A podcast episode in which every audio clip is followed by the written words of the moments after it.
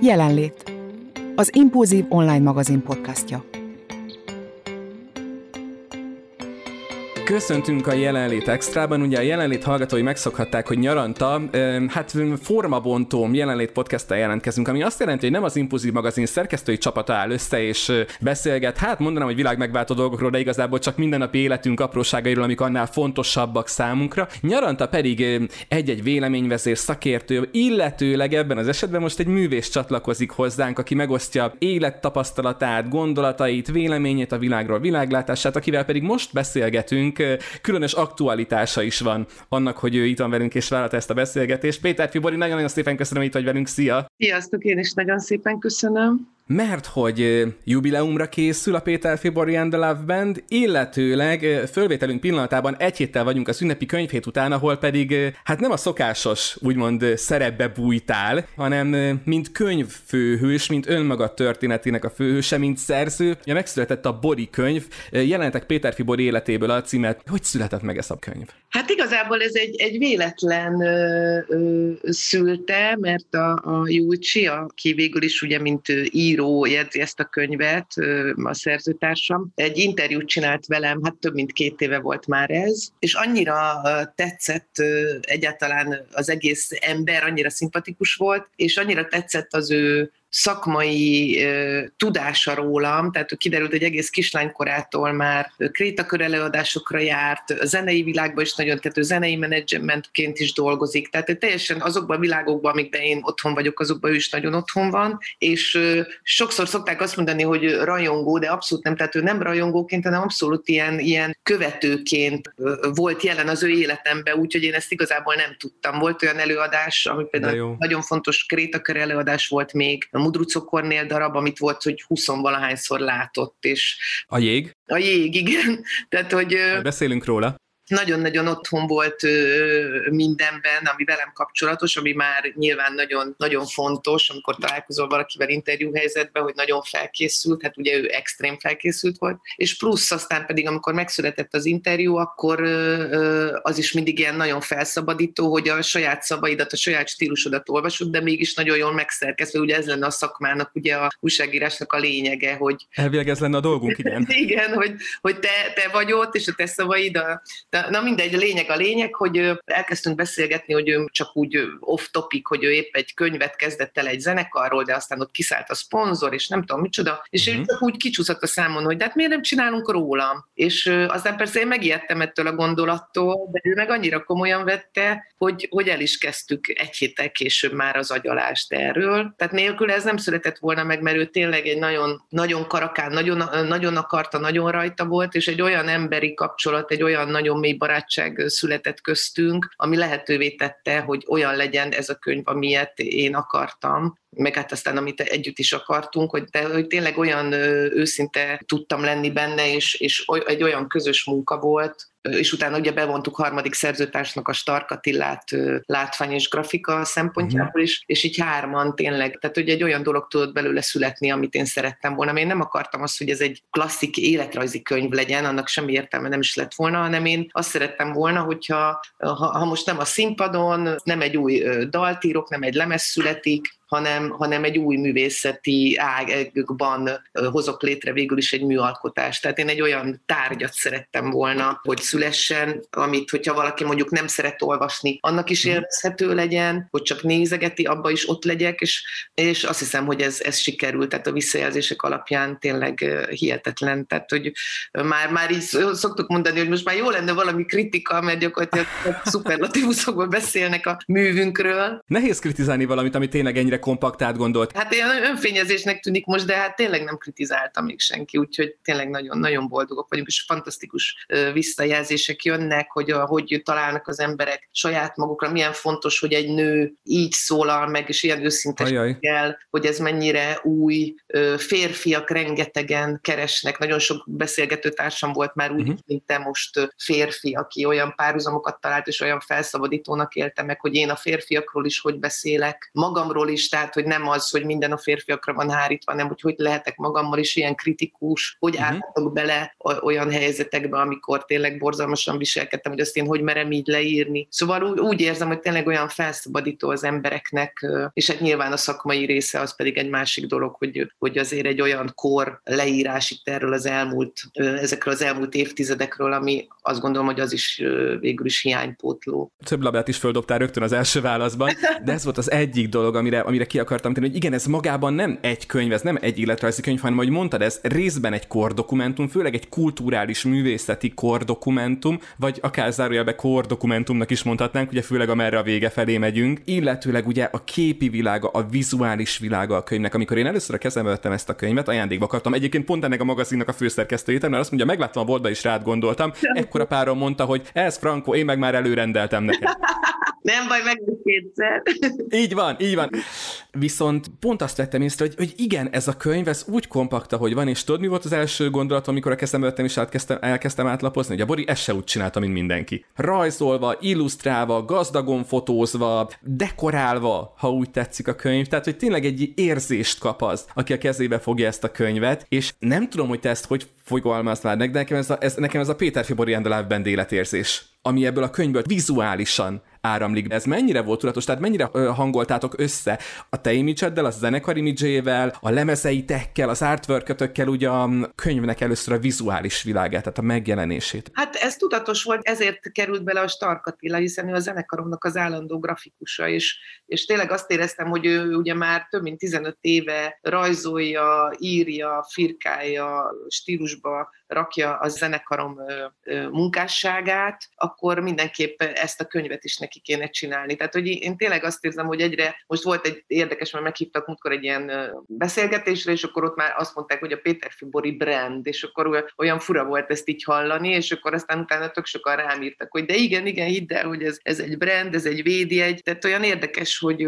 hogy végül is az önazonos művészet is, tehát nem csak a kitalálmányok, meg a reklámok, meg mindenféle által fel tuningolt dolgok válhatnak végül is brandé, hanem úgy tűnik, hogy az önazonosság is, ami, ami nagyon, nagyon jó dolog, és hát nyilván persze nagyon jó lenne, hogyha ez, ez még tudna nőni, meg kiteljesedni, de hogy én is egyre inkább azt érzem, hogy ezek, ezek az élet szerepköreim, ezek elválaszthatatlanok egymástól. És most a, függetlenül attól, hogy meddig lesz zenekar, meddig lesz színház, mert ugye most folyamatosan ilyen kérdőjelekbe élünk ebben uh-huh, a paramúci világba, de, de hogy azért is örülök ennek a könyvnek, mert ebbe úgy az egész összetalálkozik. Azt mondod, hogy ez önazonos művészet, és valóban nekem is ez ordított belül, amikor olvastam, hogy ez tökre önazonos. Tehát, hogy nem éreztem azt, hogy ez tupírozva lenne, manírozva lenne, színezve lenne, hanem hogy úgy elképzelem, hogy tényleg két barát leül, és akkor az egyik elkezd jegyzetelgetni, amit mond a másik, és akkor ezek szerint valahol ez így is történt, ahogy mondtad, egy ilyen kapcsolat alakult ki az íróval. Mert hogy nekem az is egy kérdés volt a könyv kapcsán, hogy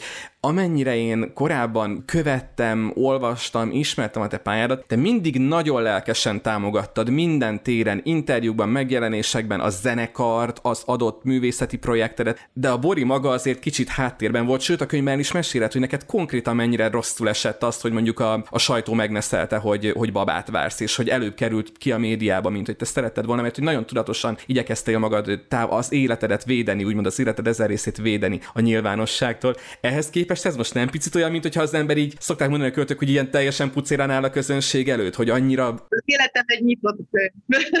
szóval, nem, nem, én igazából nem a nyilvánosságtól védtem magam, hanem a bulvártól. És azért ez egy nagyon nagy különbség. Tehát ez egy, ez egy olyan ízlésbeli és világnézetbeli és gondolkodásbeli különbség, ami miatt a, ugye a tévével és a tévéműsorokkal egy csomó dologgal hadilábon állok, amikkel persze nyilván, hogyha elvállaltam volna az életem során felmerülő rengeteg felkérést és lehetőséget, akkor anyagilag biztos nem itt tartanék most, mint egy ma Magyarországon egy művész, aki a művészetből próbál valahogy fennmaradni, de én, én egyszerűen annyira nem, nem érzem magam ezekben a világokban kompatibilisnek, vagy egy, egy, egy bulvárújság címlapján ott a többi teljesen számomra értelmezhetetlen hír és fontosság és sorrend, hogy kinek mekkora a szájfejtöltése volt, meg milyen esküvői ruhát viselt, és akkor én meg mellett én is ott legyek, hogy velem mi történt, ez nekem valahogy mindig annyira fura volt, és annyira azt éreztem, hogy én nem ebbe a világba tartozom, hogy hogy, hogy inkább, tehát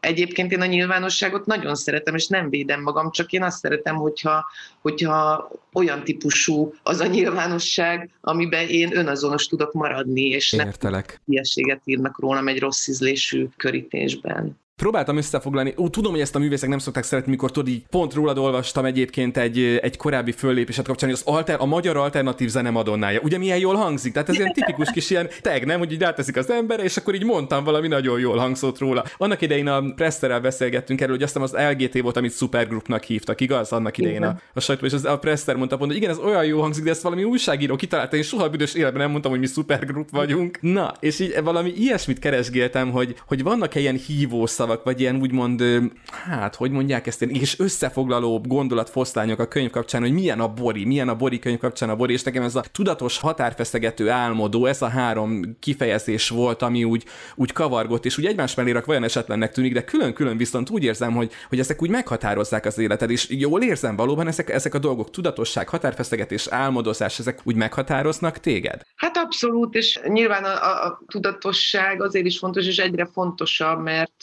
pont amiről az előbb beszéltem, hogy most tehát tényleg a mai világban egyszerűen a művészek is rákényszerülnek arra, hogy sokkal tudatosabbak legyenek, hiszen teljesen más piaci alapokra kerültünk mi is, és sajnos most már nem elég az, hogy valaki egy társulatnál egy életen át színész, és akkor az egész ország imádja, mert hát most már sokkal többen imádnak valakit, aki bemutatja, hogy milyen műzlit reggelizett minden héten a TikTokon, és akkor, vagy minden nap, és akkor, tehát ugye nagyon furcsán eltolódtak ugye a, a hangsúlyok, plusz, uh-huh. plusz ugye egy olyan országban élünk, ahol a művészet egyáltalán nem érték, és az alkotás nem érték, ez egy nagyon-nagyon-nagyon furcsa dolog, ezt én soha nem hittem volna, hogy, hogy ez, ez megtörténhet, és ez, ez tényleg egy hidegrázós dolog, és, és hát ebből is nagyon nehéz, tehát ez egy ilyen napi küzdelem végül is az embernek, hogyha, hogyha művész akar maradni, egyrészt tényleg a fennmaradás, meg az, hogy megtalálni azokat a lehetőségeket, amik még, amik még vannak, meg hát egyáltalán ezt pszichésen elfogadni, hogy hol vagyunk most mi megbecsülve, és hogy lehet így alkotni, hogy nincs meg hozzá az a fajta háttér, amiből igazából egy művész tudna alkotni, és, és sokkal többet kell azzal foglalkozni, hogy próbáld magad a, a social médiákba, meg, meg egyáltalán keresni azokat a... Tehát, hogy egy csomó olyan praktikus dologgal kell foglalkozni tudatosan, ami azért eddig nem feltétlenül volt a művészeknek a dolga. Hát a, akkor mi volt még? Hat- határfeszegetés és álmodozás. Igen, hát a határfeszegetés, én önmagam határait is állandóan feszegetem, meg keresem azoknak az embereknek a, a társaságát, akik feszegetik az enyémet, tehát én azt gondolom, hogy csak ebből lehet fejlődni, és ezekből a határfeszegetésekből adódó néha nagy-nagy zuhanásokból, meg botlásokból, kudarcokból, és akkor azokból mindig újra felállni, és akkor valahogy így bugdácsolni tovább. Tehát én soha nem voltam arra képes, meg egyáltalán nem is érdekelt, hogy én bármilyen állóvízbe beálljak, és akkor megelégedjek egy kényelmes biztonsággal, vagy egy ilyen finomabb dologgal. És hát igen, hát az álmodozáshoz meg hát igen, én reggeltől estig álmodozom. hát ez gyakorlatilag meghatározta, ahogy olvastam már, már az életedet, mert hogy ugye volt a családnak egy olasz asztrológus barátja, aki már megírta a születésed kapcsán, hogy a kis borbál a zseni lesz, hogy majd, majd milyen területen, meg mikor, de hogy ő, ő zseninek született. Egyébként ez viccesnek tűnik, meg aranyosnak tűnik ez a levél, de valahol egy olyan családban, ahol most tényleg nem akarom a Wikipédiát felolvasni, mert ezt majd megteszik szépen a hallgatók, akik utána néznek, ezt szeretnének, ahol azért Április Lajos költőről beszélünk, Jancsó Adrián eladó művészről beszélünk, Jékeri Zoltáról, Péter Filászlóról, Jékeli Adriánról, és tényleg hozhat, sorolhatnánk, azt gondolhatnánk, hogy valamennyire predestinált a, a művész vagy a, a, a zseni lét. És ehhez képest nekem pont azt tetszett a könyvben, hogy az jött le, hogy igen, te mindig egy kicsit más világban mozogtál, úgy, úgy érzelmileg meg a fejedben, mint a, a környezeted, ami valószínűleg tényleg ebből a családi háttérből származik. De ahogy mondtad, azért csak ott voltak azok a botlások, a középsulis kilengések, azért csak ott volt egy nehéz gyerekkor. Engem például nagyon meglepett, hogy egy komplett ö, orvosi leletet is ö, mellékeltetek. Egy tíz éves korodból származó orvosi leletet is ambuláns naplónak tűnt, mellékeltetek. Mert hogy ez egy olyan mozdulat volt az életedben, amire aztán többször visszatértél, ez a bizonyos szorongásnak, félelemnek a, az első megnyilvánulása. Hogy ezeket mind-mind vállaltad. És ezek a mai napig egyébként ott vannak az életedben? Igen, én, én bennem nagyon sok szorongás van, és nagyon-nagyon könnyen tudok végül is depresszióba is csúszni, de mivel annyira, tényleg annyira szeretem az életet, meg annyira sok jó olyan ember van körülöttem, meg, ne, meg nekem is tényleg van ez a, ez a macska, macska nőség, hogy valahogy mindig valahogy talpra esem, és aztán valahogy tovább megyek, meg tényleg egy nőnek ilyen szuperhős erőkkel kell, kell tudni, főleg, hogyha több mindent is akar, egyszer ugye családot, karriert, önmegvalósítást, szerelmet, tehát annyi mindent próbálunk tartani ugye egy kézbe, vagy hát két kézbe, hogy hát ez szinte lehetetlenség, és hát emiatt persze, hogy összetörünk, mert nagyon érzékenyek vagyunk, de mégis a világban a harmóniáért és a boldogságért, meg mégis valahogy a nők a felelősek, és ugye most főleg, amikor tényleg itt a háború a nyakunkon, és meg egy olyan parlament, amiből szinte csak férfiak vannak, és egy, egy ilyen ország, tehát még inkább nagyobb felelőssége van a, a nőknek, hogy hogy próbálják meg jó irányba befolyásolni a világot, a maguk körül is, a kicsi világukat is, meg az egészet. Tehát nagyon összetett dolgok ezek, mert nem is tudom, hogy mit kérdeztem, mert valamire akartam még az előbb reflektálni, amit mondtál, csak már elfelejtettem, mert te is egy olyan dús kérdésről tettél fel. Igen, ugye beszéltünk a szorongásról, beszéltünk előtte a háttérről, tehát a családi háttérből, amiből te jössz. Ja igen, meg ez a levél, hogy igen, azért ez, a levél. ez érdekes, mert a, ez a Lizetta Morpurgo, ez az asztrológus nő, ő egy, ő egy tudós volt, tehát hogy ő, ezt azért mindig szeretném elmondani, hogy ez nem ez a mai női magazinokban felelhető asztrológiai képlet. Ő a, a Márkeznek, meg a Vargas Lólának volt például a barátja és asztrológusa, Hoppá. Tehát most így is mondhatnám, hogy nem szarral burigázott, hogyha ilyen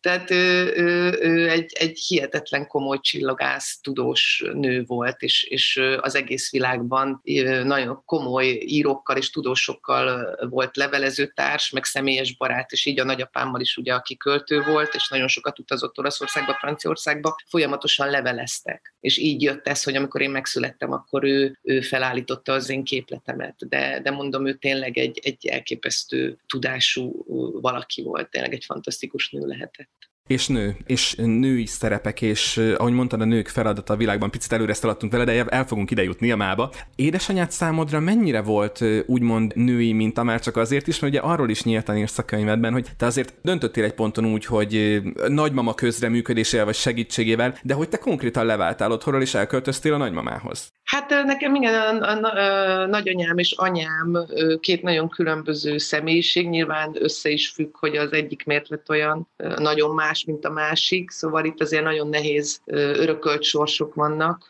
meg hát nagyon súlyos családi történetek, mint minden családban nyilván. Én valahogy a kettőt próbálom magamba mixelni, mert nagyanyám ő nagyon, nagyon keményen, és tehát hogy ő teljesen ő a saját világában teljesedve ki, egy teljesen csak a művészetének élt, és ő folyamatosan ugye megbélyegezték azzal, hogy ő önző, mert ő csak magával foglalkozik. Anyám viszont a másik véglet lett, és egy teljesen szinte önmagát feláldozva értünk, és, és, és egy nagyon törékeny és szorongásos személyiség volt, de hát egy csodálatos nő, tehát a mai napig találkozom tanítványaival, ő a József Attila gimnáziumban volt magyar tanár, és hát olyan szenvedélyesen szerették, meg szinte szerelmesek voltak bele a tanítványai, hogy a mai napig is szólítanak meg az utcán, és jönnek oda, hogy úristen édesanyát tanított, és a, meg a sírjánál mindig látjuk, hogy ilyen teljesen váratlanul vannak virágok, meg gyertyák, tehát hogy gyakorlatilag annyira szerették, hogy a mai napig még a sírját is olyan tiszteletbe tartva, meg szeretettel látogatják a volt tanítványai. És valahogy én így a kettő között próbálok lavírozni, ami hát nagyon nehéz, hogy, hogy egyik se legyek, tehát hogy ne, ne vesztek el az élet, élet nehézségeibe, mint anyám, hogy legyen erőm hozzá, mint nagyanyámnak, viszont több figyelmet tudjak adni a körülöttem levő embereknek, mint amennyire nagyanyám tudott. De hát ezek, ezek is hát nagyon nehéz dolgok, és szerintem minden, minden ember, de és mondom főleg a nők, amiatt, hogy a, azért mégiscsak a gyerekek felnevelése, meg a család összetartása azért mégis a nők kezébe van főleg. Ez szerintem mindenkinek egy napi probléma, hogy ezt hogy lehet épésszel csinálni.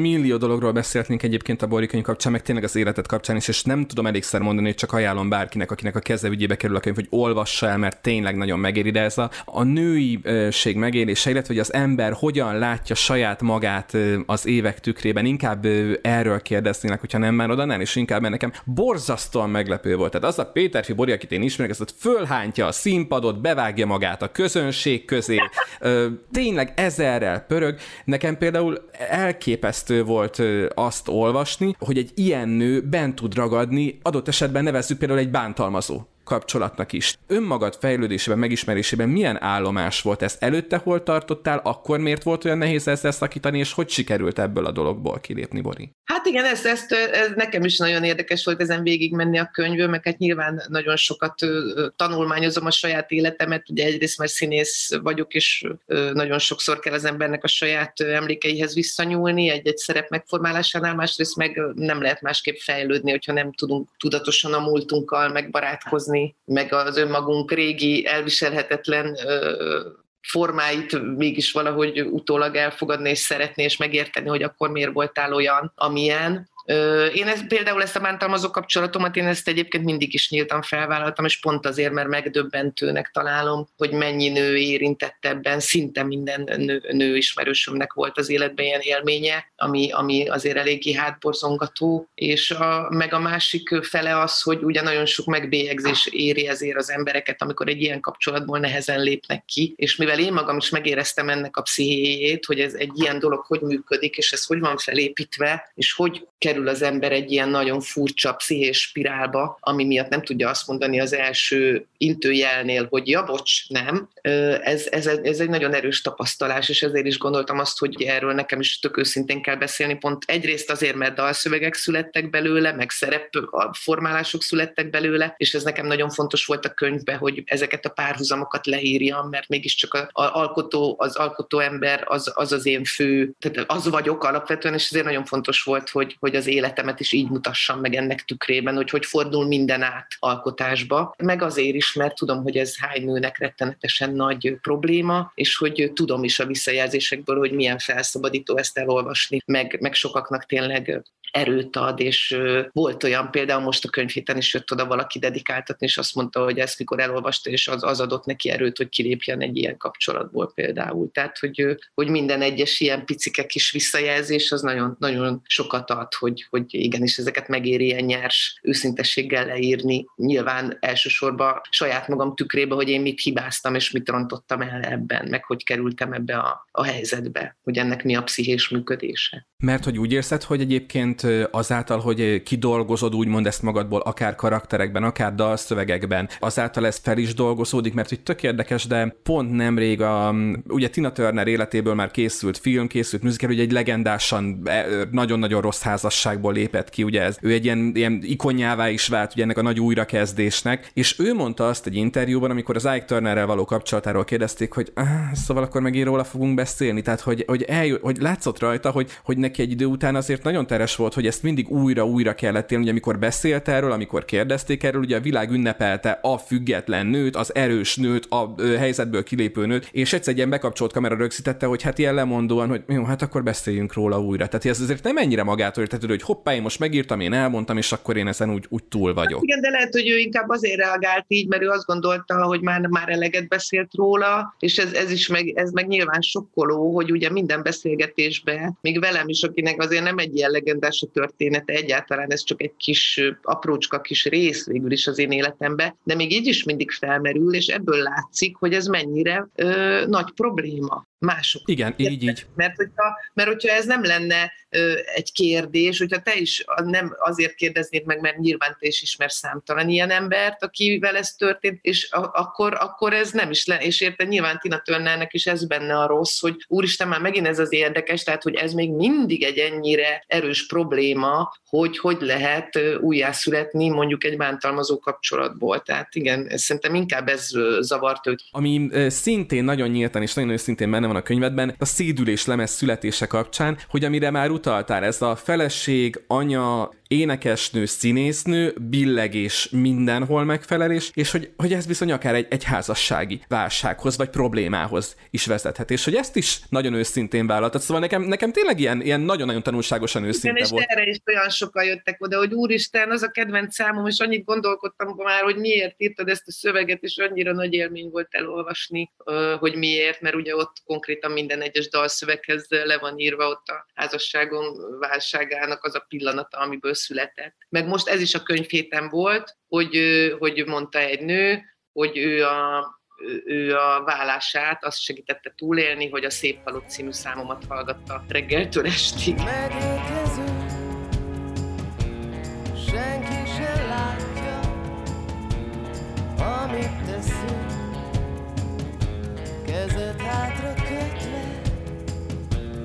a szádon most én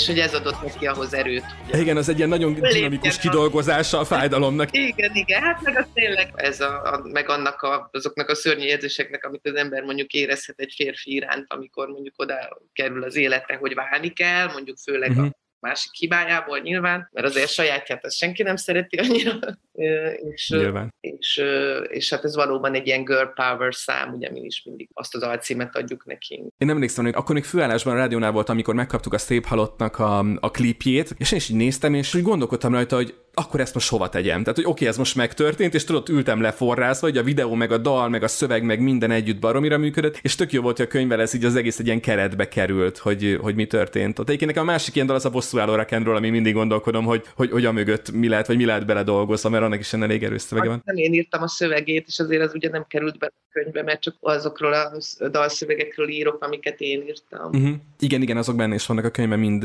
a, a szép halott is, akkor a, a szédülésnek is van részlete a lemezről, meg talán még egy dalnak most hirtelen úristen mit eszembe hát, a címe. A, a szédül... Üvegcipő, a üvegcipő.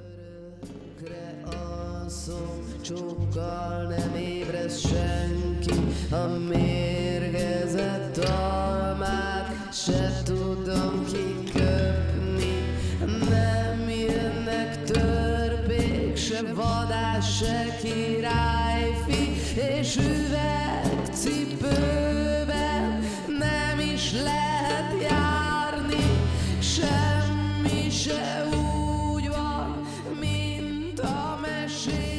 Igen, arról nagyon sok. A kincstelen Andrea, tehát arról azért az összes szám. Ja, igen, a kincstelen Andrea, igen, az is benne van. Andrea nézi, milyen szép az ég Csak pont rá nem vetül a fény Nézi, hogy sétálnak a párok kint Csak érte nem jön senki el Aki vinné, mint a szél a papír sárgán Suttogná a nevét, ha ráfújná Mint a szél a bicikli. Mitől múlik el a szürkeség, hogy lopja el a mások életét. Ami külön tetszett ennek a történetszálnak a végén, hogy odafut ki a történet, és ez baromi fontos, és ismét megint nagyon tanulságos, hogy van egy, ha nem is happy endes, de egy abszolút általunk befogadható zárszava, mégpedig az, hogy, hogy de igazából nincs, ha két ember fontos egymásnak, akkor nincs az a mélység, ahonnan nem lehet följönni, vagy amit nem éri meg megmenteni. Ez azért is baromi fontos, mert ugye már emlegetted ezt a, az értékválsággal küzdő világot, ugye az emberi kapcsolatok is olyan értékeké váltak, amik nagyon gyorsan pótolhatónak gondolunk. Tehát ugye ennyi egy kapcsolat, és akkor majd lesz helyette másik. Igen, most abszolút ez van, és tényleg mindenki ezzel küzd, ugye tényleg rettenetesen sok a vállás, aki meg nincs párban, az meg nem talál, és tényleg hát én hallgatom napi szinten a, a barátnőimet, akik ugye Tinder randik, és nem tudom milyen próbálkozások, és akkor, hogy mindig ez van, hogy, hogy nem vállal, nincs felelősségvállalás, senki nem akar komoly kapcsolatot, tehát hogy tényleg van, van tehát ahogy, ahogy minden ilyen eldobható lett, olyan, mint hogyha tényleg a, a, a szerelem, meg a, a másiknak a teste, meg a lelke is egy ilyen eldobható dolog lenne, ami tényleg, tényleg nagyon fura és nagyon ijesztő, de hát abszolút persze megvannak rá a magyarázatok, de, de közben meg a hosszú párkapcsolat is pokolian nehéz, és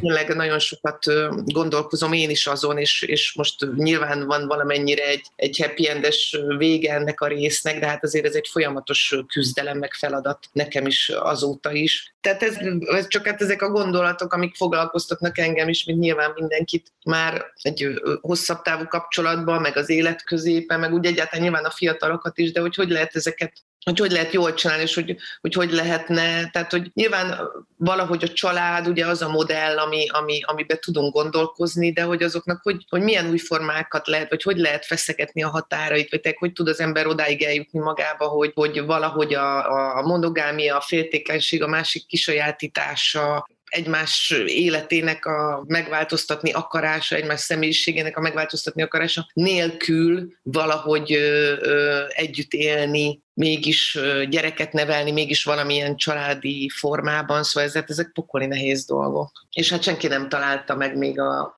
a kiutat ebből. Tehát mindenki tényleg azt látom, hogy tényleg mindenki csak kínlódik, kínlódik, és hát nyilván persze van, vannak sikertörténetek, meg hát vannak olyan személyiségű emberek, akiknek valahogy az jobban, jobban mennek bizonyos szerepek az ilyen típusú létezésben, de hát azért azt látom, hogy az emberek nagy része az, az kínlódik. Meg hát egyáltalán tényleg azt is tök sokszor hallom mostanában, hogy valakit szeretsz, és akkor családotok lesz, és szeretitek egymást, és mi, mi, mit kapsz jutalmul? Azt, hogy elmúlik. És nem akarod, mert érted, szereted, de hogy elmúlik. És hogy ez, tehát, hogy ez tényleg azért ezek nagyon fájdalmas dolgok, mert nagyon sokszor azt látom magam körül, hogy tök szeretik egymást, csak egyszerűen valami elmúlik, nyilván szerelem elmúlik, azt tudjuk, de hogy, hogy még, még valami elmúlik, és nyilván sokkal hosszabb életre kell most berendezkednünk, mert, mert hát nem is erre lett azért az egész kitalálva, ugye most már sokkal hosszabban élünk, kitolódtak a korok, ugye mindig uh-huh. mondjuk, hogy ez a 20, az, a, mi az új, mi az új mi, mennyi az új mennyi, de hogy valóban most már 40-50, akár 60 ember évesen is az ember azt érzi, hogy még előtted az élet, még tele vagy energiával, még tele vagy tetvágyjal, kalandvágyjal, és emiatt is nagyon nehéz, hogy akkor most 20-30 évig egy valakivel, még akkor is, hogyha nem diák szerelem, hanem uh-huh. mit, 30 fölött jöttél össze, de hát akkor is már 15-20 éveket élsz le valakivel, és szóval nagyon-nagyon nehéz, és hát ez nyilván mindenkinek egy párkapcsolatban folyamatos feladat is kéne legyen, hogy ott a, fenntartani az izgalmat, a szeretetet, a, a, egyáltalán az, hogy ez, ez működőképes dolog lenni, szabadon is hagyni a másikat, kicsit élni, szóval hát nagyon nehéz. De ez is tök felszabadító, hogy benne van a könyvben, meg hogy, hogy erről is őszintén beszéltél, mint ahogy ha már mondtad ezt a 30-40 stb. Ugye azt is mondtad, hogy hú, most nem tudom pontosan nézni, de a lényeg, hogy neked így 40 fölött indult be igazán az élet. Hogy ahogy akkor mondtad azt, hogy most itt a zenekar, most pörög a zenekar ezerrel, színház élet pörög ezerrel, ugye akkor már megvolt az Alföldi Féle Nemzet is, akkor már megvolt a Krétakör is, tehát hogy olyan dolgok történtek, ugye filmszerepek, ahogy írtad, rengeteg projekt a zenekarral, és akkor itt van az ideje a gyerekvállalásnak. Ez úgy 30-as évei második felébe kezdett tényleg úgy olyan önbizalmam lenni, meg minden, amiből már úgy tényleg komolyabban tudtam építeni saját magam, és hát mondjuk épp, tehát 41 évesen szültem, tehát hogy épp, épp csak 40 fölött, de azért csak kitoltam addig, de, de ilyen szempontból én tényleg soha nem éreztem a, a, a koromat, tehát hogy, hogy ez, ez, ez tényleg fura, de hogy nem is, nem is nagyon gondolkoztam rajta, szóval nekem ez, ez tényleg ilyen nagyon érdekes, hogy, hogy így nem, nem foglalkoztatott de hát viszont nagyon jó, mert én vagyok mindig a barátnőimnek a izé, mindig, jaj, várjál, és akkor várjál, én még ennyi vagyok, akkor nem baj, mert a boriak ekkor született, egy évben van, meg ez, és akkor mindig én, én, vagyok a példa, hogy megnyugszanak, hogy akkor még nekik is ez, meg ezt, meg ezt majd lehet csinálni ennyi, meg ennyi évesen. Ami, ami egyébként teljesen rendben van, tehát én annyira osztom azt is, szerintem ez egy tök jó hozzáállás a világhoz, hogy az életkor ez egy szám, tehát ez nem több semminél, az egy darab szám egy papíron, de, de hogy az nem te vagy. Tehát az, hogy 37, 42, 51, az így nem határozhatja meg, meg azt, hogy ki vagy. Majd meghatározza a tested, meg a tudatállapotod, meg minden, de nehogy az a rohadt szám döntse már el, hogy ki vagyok én, meg hogy kell élnem, nem? Hát igen, épp eléggé nyomatja ezt kívülről a világ. Nyilván persze, tehát tényleg ez is nagyon fura, ez, de ezeket a trendeket azért már lehet látni, tehát itt a legnagyobb divatházak most már néha te, nyugdíjas korú modellekkel reklámozzák a, a, a ruhákat, a sminkterméketeket, szóval ez, ez, ez, ez tényleg annyira kezd így, így fellazulni ez a dolog, mert, mert tényleg valahogy ezt ellensúlyozni kell, egyrészt ezt a mindenki már az örök fiatalságot akarja, és, és ugye és ezt akkor hogy éri el, hogy lesz egy ilyen egyenarca a nőknek, ugye a sok furcsa botox, meg plastika, meg mit tudom én mitől, és ott az egész ebben van tényleg valamilyen szürreális hogy, hogy, hogy ezeket a határokat meddig lehet feszegetni, hogy tényleg a, a, a fiatalságért most már kb. mindenre képesek lennénk, és közben pedig annyira jó lenne inkább visszahozni a, a kornak azt, hogy az egy érdem. Hát most uh-huh. mi legyél? Akkor legyél halott? Igen. Érted? Tehát, hogy, hogy két választásod van, tehát ha nem akarsz x éves lenni, akkor meg kell halnod. Ja. Egyébként igen. Hát érted, akkor ezen gondolkozzon el mindenki. Így Tehát van. mit akarsz, meg akarsz halni 40 vagy 50 éves korodban? Ha meg nem, akkor meg hogy lehet az, hogy te nem úgy nézed ezt a kort, hogy ez igenis egy iszonyat menő dolog, hogy valaki ennyi meg ennyi évesen még ezt meg ezt csinálja, meg csinálhatja. Szóval ez egy ilyen nagyon faramúci gondolkodás, de, de azért hál' Istennek vannak tényleg olyan világtrendek, ahol ezt, ezt lehet érezni, hogy ezen el, elkezdtek tudatosan ellene menni ennek olyan, olyan mondom, azért mondom most például a Gucci-t, meg divatházat, mm. nem tudom, mondhatnék még, a, akik azért nagyon befolyásolják a, a gondolkodást. Tényleg a kifutókon különböző korú, nemű, genderű és testalkatú emberek vonulnak már fel, és egy kicsit vége van ennek a furcsa, csak fiatal, csak 16 éves, 180 centis és 20 kilós nők. Nekem egy nagyon-nagyon kedves újságíró kollégám, aki teljesen egyébként ismert Konicsár Ádámnak hívják, és most a VMN-nek kezdett el dolgozni az Ádám. Ő mondta ezt, és borzasztóan tetszik ez a mondat, ezt a legrosszabb dolog, ami a 21. századdal történt, az a Kardashianok voltak, és így annyira igaza van, úristen, tehát ebben a mondatban minden benne van. Hát igen, igen, az félelmetes. És hát ugye azért is félelmetes, mert, mert hát ott közben van egy olyan egészen elképesztő anyagi háttér, amit az halandó ember nyilván nem is tud elképzelni. És azért is olyan félelmetes, hogy azért azt a rengeteg pénzt olyan jó dolgokra is lehet. Ez mennyivel szimplőbbek lennének ezek a nők, hogyha nem a folyamatosan csak ettől lennének tolva, hogy épp hogy néznek ki, hanem hogy mondjuk felépítettek egy iskolát Afrikába, vagy uh-huh. nem tudom. Mondjuk lehet, hogy ilyet is csinálnak, de valahogy az hozzám nem jut el. Most elnézést kérek, hogyha valaki nagyon elmélyedt a Kardashianok jótékonykodási dolgaiba, és én véletlenül erről nem tudok, akkor visszavonom, de valahogy mégse ez kötődik hozzájuk. Nem, hogy minden második lány úgy néz ki, ha bemegyek egy plázába. Aha, így van.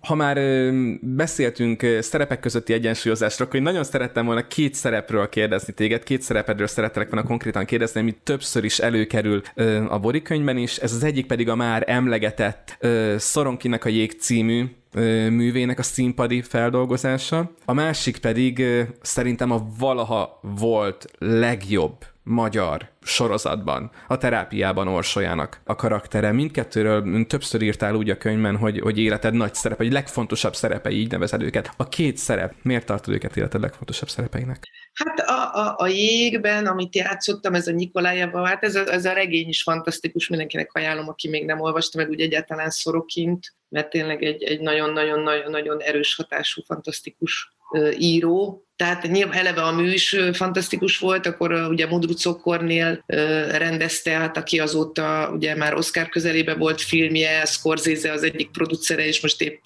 most is kint valahol Los Angelesbe rendez, tehát hogy ő, őt azért így nem kell az ő tehetségét nagyon reklámozni. Ennek ellenére a színház, a Proton Színház, amiben, ami ugyanúgy az ő, ő rendezéseit játsza, és én is játszom egy darabba, konkrétan nem minimál, tehát annyira kevés kevés támogatást kap, hogy valószínűleg nem is tud fennmaradni Magyarországon, ezt most csak így zárójelben mondom. És hát ez tényleg egy, egy nagyon erős hatású előadás lett, és nekem ez egy nagyon fontos szerep volt a, a, a pályámon. Tehát az, tényleg olyan gátakat tudtam végre átlépni magamban, amik nekem nagyon fontosak voltak, hogy végre leküzdjem őket, és még tehát elérjem el tényleg ezt a teljes felszabadultságot a színpadon, hogy már ne görcsöltessen semmi. Meg hát egy csomó olyan, hát amit a könyvben is leírok, hogy egy csomó olyan dolgot, ami, amiket én úgy próbálgattam az életben, nyilván akár csak az áldozat szerep, azt végre ugye meg tudtam formálni színpadon, és akkor úgy helyreállt az egész, hogy na ezért kellett nekem ez a sok hülye kapcsolat, hogy én ebbe úgy elmélyüljek, hogy milyen is egy ilyen nő, akivel ezeket meg lehet csinálni. De jó, hogy ez így körbeért, ez egész gondolat. Igen, ezek így körbeérnek. Hát Orsolya, meg nyilván volt nagyon fontos, mert azért engem a filmszerepek annyira nem kényeztetnek el. Ez is egy nagyon érdekes dolog. A színész kollégáimmal sokszor beszéljük, hogy úgy, úgy látszólag más országban ez nincs így, de hogy, hogy tényleg, hogy leteszel valamit az asztalra, mondjuk eljátszol egy ilyen szerepet, mint ez is, utána aztán a, mégse kezdesz el utána többet forgatni, tehát nem kezdenek el keresni. Tehát, hogy nagyon-nagyon furcsa, furcsa ez, és nyilván ezért én minden olyan ö, filmes megkeresésnek nagyon örülök, ahol komolyabb dolgot játszhatok el. És hát ez, ez hogy ez, ez tényleg ez a sorozat mennyire fantasztikusan meg volt írva, eleve a közös munka a rendezővel, a dramaturgal, hogy még mennyit lehetett a szövegen dolgozni, hogy tényleg a szádra álljon, és ne legyen az, ami a magyar filmekre olyan jellemző, hogy sokszor azt érzed, hogy a dialógokban bukik meg egy magyar film. Igen, olyan életszerűtlenek a beszélgetésekben, hogy érzed, hogy papírra valaki elképzelte, de élőben nem működik. Ez nagyon sok kritika, vagy nagyon sokszor ez a kritika a magyar filmekkel, és tényleg itt fantasztikusak voltak a dialógok. Egész elképesztő munkakörülmények között lehetett, ugye az, ez, az egy, ez az első HBO-s sorozat volt Magyarországon, és hát ahhoz képest, ami, amiben azért magyar színészek dolgoznak, egészen fantasztikus munkakörülmények voltak, nagyon elmélyülten lehetett dolgozni. Ugye Mácsai Pállal nagyon egymásra találtunk, hál' Istennek most tavaly forgattunk együtt egy filmet, úgyhogy most nemrég azért tudtunk újra együtt dolgozni, és hát az egész nőnek a, a, a karakterének a megformálása, és, és olyan érdekes, mert ott is voltak ilyen visszajelzéseim, abban egyet le is írok a könyvbe, amikor a fodrásznál mellettem ülő terhes nő mondta, hogy hát én azért tartottam meg ezt a gyereket, mert megnéztem ezt a sorot, megnéztem a sorozatot, és a, a te karaktered története erősített meg benne, hogy szüljen meg ezt a gyereket. Szóval olyan nagyon érdekesek, hogy hogy kapcsolódnak össze a, a dolgok, az, a szerepek és az élet akinek esetleg most keltettük föl a, a, az érdeklődését a terápia iránt, egyébként ezt a jól emlékszem második évad talán, amikor te bejössz a képbe, de nem kell követni, mert hogy függetlenek az évadok egymástól, tehát bármikor lehet kezdeni. Te második évadba jössz. Arra kérek, hogy tényleg egy három mondatban foglalod össze, hogy Orsolyának mi volt a történetének a lényege, te hogy fogtad meg az ő történetének a lényegét, és mi az, amit ebből mindenképpen kidomborítanál, hogy, hogy szerinted ezért volt nagyon fontos Orsolyának a, a szála a terápiában? Egy 40-es karrierista nő, egy 40-es karrierista gyerek gyerektelen nő, akiről végül is a terápiában kiderül, hogy ő hogy neki volt egy terhessége, és ő ott azt állítja, hogy ő elvetette ezt nagyon fiatal korában. És aztán ennek ez, aztán egy egészen megdöbbentő fordulatokat vesz a történet, és, és végül is bomlik ki ennek a nőnek a személyisége, hogy ez hol lett fiatal korában elcseszve, mennyire hibás ebben az apja, és, és hogy végül is ő miért lett egy ennyire a karrierbe menekülő és nagyon zárt rendszerbe gondolkozó, és közben önmagát folyamatosan kínzó és sanyargató ember, és hogy hol vesztette el végül is önmagát, és akkor ezt végül is hogy, hogy talál vissza ez a pillanathoz, és, és ebből hogy lesz végül is valamiféle új újraéledés. De, de nagyon, nagyon, nagyon megrázó, és, és főleg ugye a, most, most ez pedig azért ez már jó, jó rég volt, ez azért már nyolc éve forgott, de és a, e, hát ez a gyerekvállalás, mint látjuk azóta is, szóval ez, ez, ez egy félelmetes, nehéz, nehéz dolog a nőknek. Igen. Ugye már beszélgettünk a párkapcsolatok nehézségéről, tehát hogy ez, ez mind, minden, mindennel összefügg, és hát tényleg az, hogy ez hiába bármit mond, mond bárki, hogy ez hogy van megsegítve, hogy a nő dolgozhasson a gyerekszülés mellett, hát borzalmas nehéz. Ah. Szóval ezt aki tudja,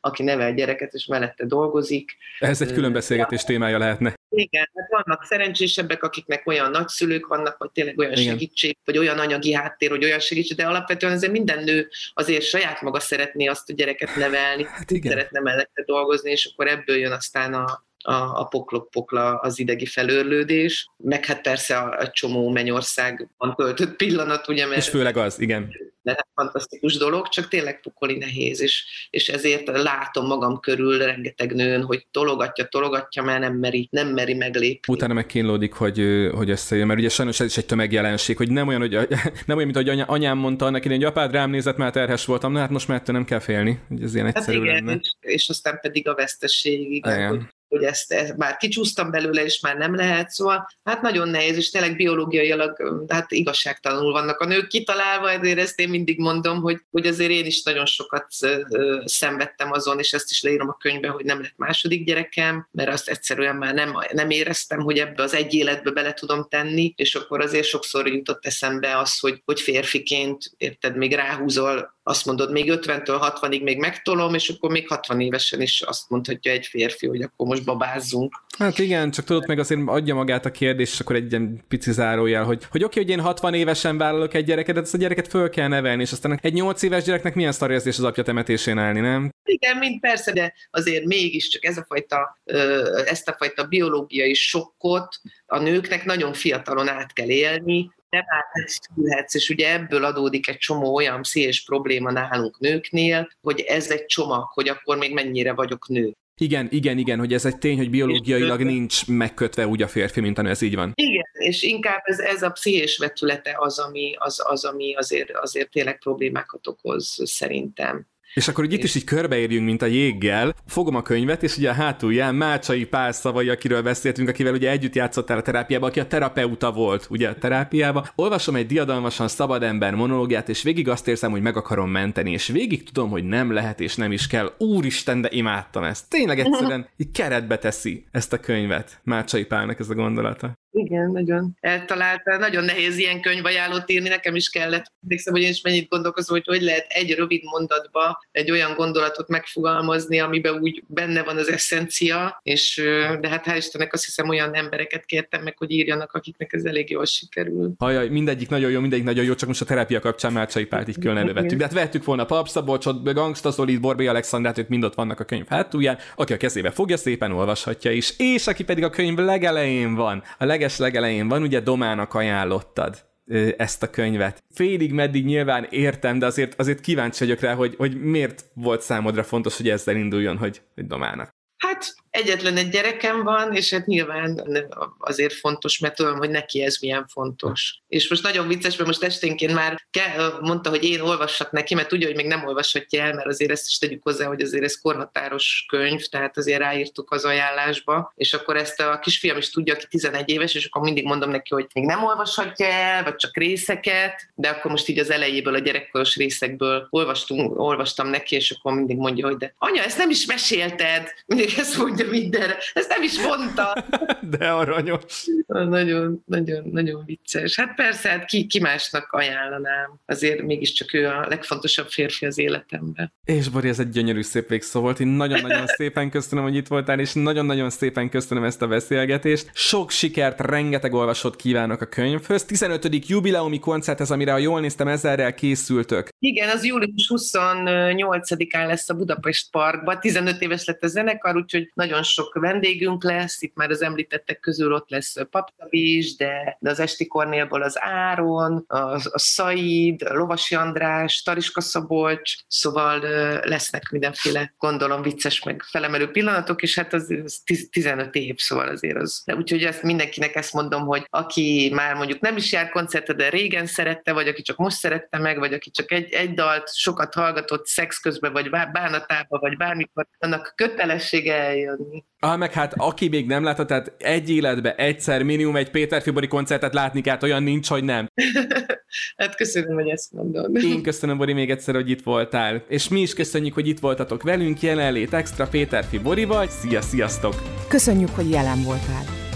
Keresd az Impulzív online magazin podcastját az ismert csatornákon, a Spotify-on, a Soundcloud-on és az Apple podcastok között, valamint az impulzívmagazin.hu weboldalon. Tarts velünk legközelebb is!